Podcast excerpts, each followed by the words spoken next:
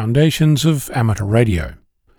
There are days that my brain just cannot keep up with all the ideas that I have spinning around, and today is one such experience. Before I take you on this wild ride, I will mention that I'm only going to focus on the amateur radio specific things going on, but I tend to have a couple of projects on the go at any one time. Much like a messy desk piled high with paper, books, gadgets, parts and coffee cups, my mind has this sometimes exhausting tendency to see connections between various projects, and often this results in deeper rabbit holes. So with that in mind, I'd like to make an attempt at describing all the amateur things that are going on at this very moment. So here goes. Hang on. It all started with two friends, independently and until now, unbeknownst to each other, playing with a mode called Digital Radio Mondiale, or D R M. It's something I've talked about before. One friend is trying to decode it, the other is trying to generate it. I'm sitting on the side cheering on because I think that there will come a time when I understand enough of my Pluto S D R that I can create any form of any mode and not be limited to the S S B bandwidth that current technologies use, and be able to receive and generate, say, a twenty kilohertz D R M signal. In order to advance my learning, I started the day wanting to describe a Pluto S D R project. I wanted to spend some enjoyable time playing, making some progress, and then telling you about it. I did play, I did have fun, I did make progress, but trying to explain precisely what and how was where I came unstuck. I began describing the difference between analog and digital radios, and how there's a fundamental difference in how a signal comes to exist in both. That quickly turned into a conversation about I Q signals. A discussion that I've been putting off for a while because I'm still not happy with my own understanding of it, let alone any attempt to explain it to you in a coherent and hopefully fun way. The complexity of explanation was brought home to me during the week, when NASA Administrator Bill Nelson used an example to explain an image taken by the James Webb Space Telescope.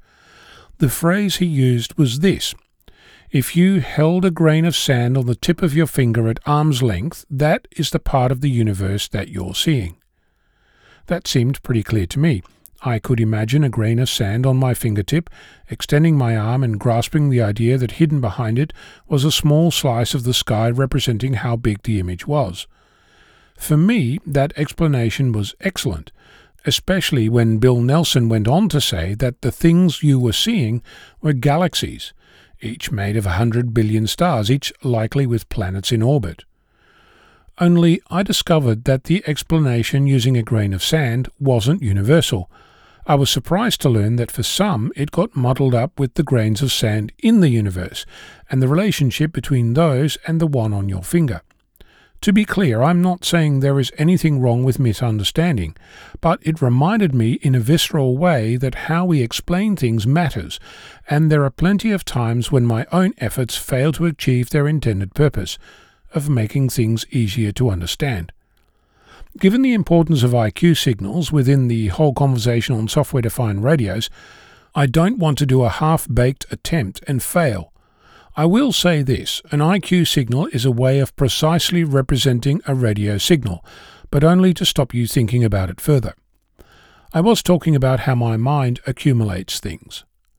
The nano V N A that's sitting on my desk, gifted to me by a friend, is a fantastic example of the similarity between it, software-defined radio, and say a tiny S A, which I came across last week.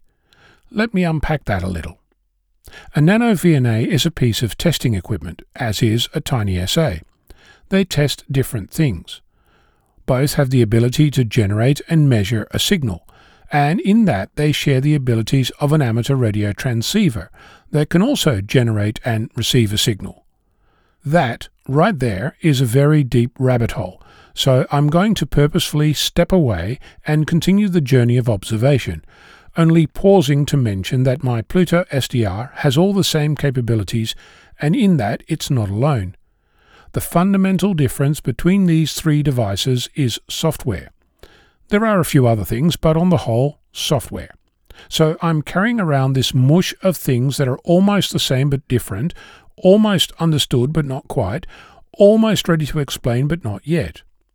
In an attempt at going forwards by moving sideways, I went on to investigate other things prompted by people who send me emails.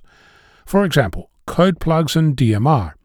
And frankly, I felt unclean reading the various explanations. I'm a firm believer in open source, and this is like asking an I COM owner to explain the benefits of using Yaesu hardware. Another question was around bending antennas, as in, what happens when you drive down the road and your V H F antenna bends? Or what happens if your H F dipole is bent to fit in your garden? Superficially, I can say that the antenna changes as its bounding box changes shape. That means that the feed point impedance will change, as will the resonant frequency. The radiation pattern will also be affected, but sitting down and discovering just by how much is going to take more time than I have available whilst attempting to string together some coherent words on a topic I love. So, in an attempt at telling you what's going on in my world of amateur radio, I leave you with this question. What was I talking about again?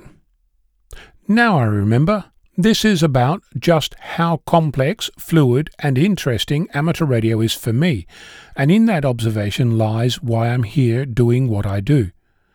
What makes you keep coming back for more? I'm Ono, Victor Kilo six, Foxtrot Lima, Alpha Bravo.